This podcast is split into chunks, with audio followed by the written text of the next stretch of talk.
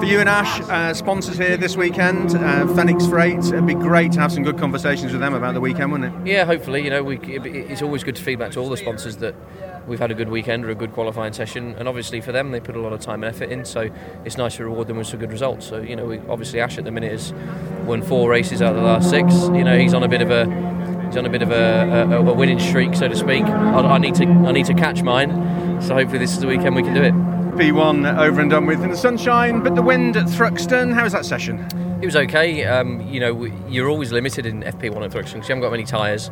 We had some carryovers from Snet from the racing, so they weren't very good. Um, but yeah, no, it was fine. Just learning the balance of the car. It's the first time I've driven the Ford around here. It's a very different car, from my understanding, to what Ash and Dan had last year.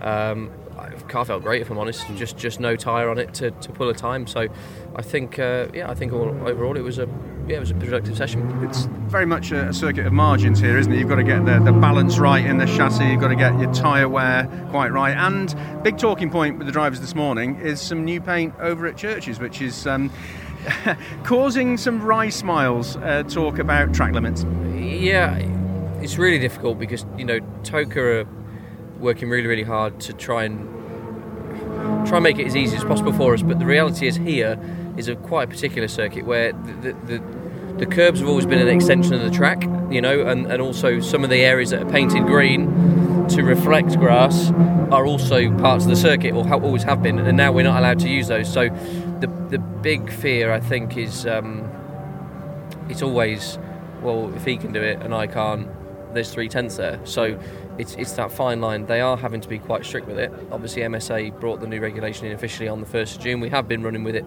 for the first three events anyway.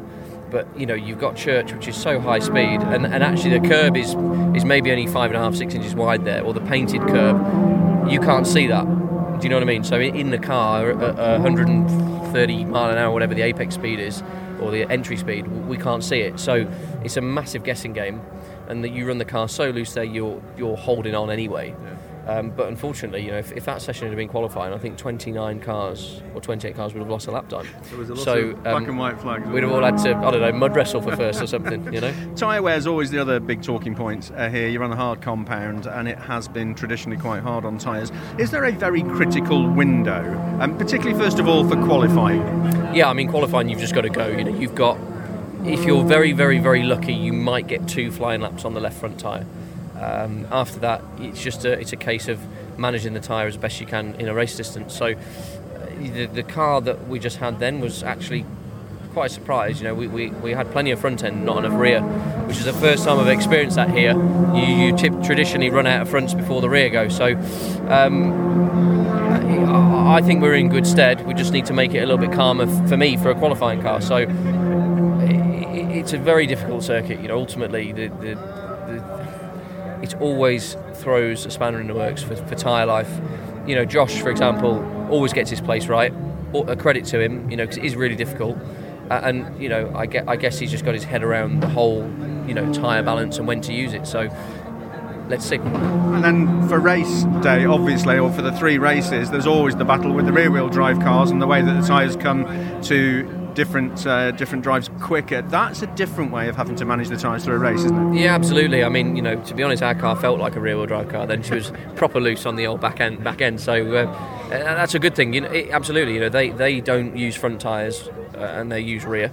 Uh, which is a little bit more manageable over a race distance, whereas we use a lot of front tyres. So it's always a tightly fraught sort of battle. Um, it will always be difficult. You know, the BMWs are always going to be fast. Uh, com- you know, for, for, all of us to compete with. So, hopefully, I think we're in a we're in a good place. We've just got to qualify the thing on the front row and hope for the best.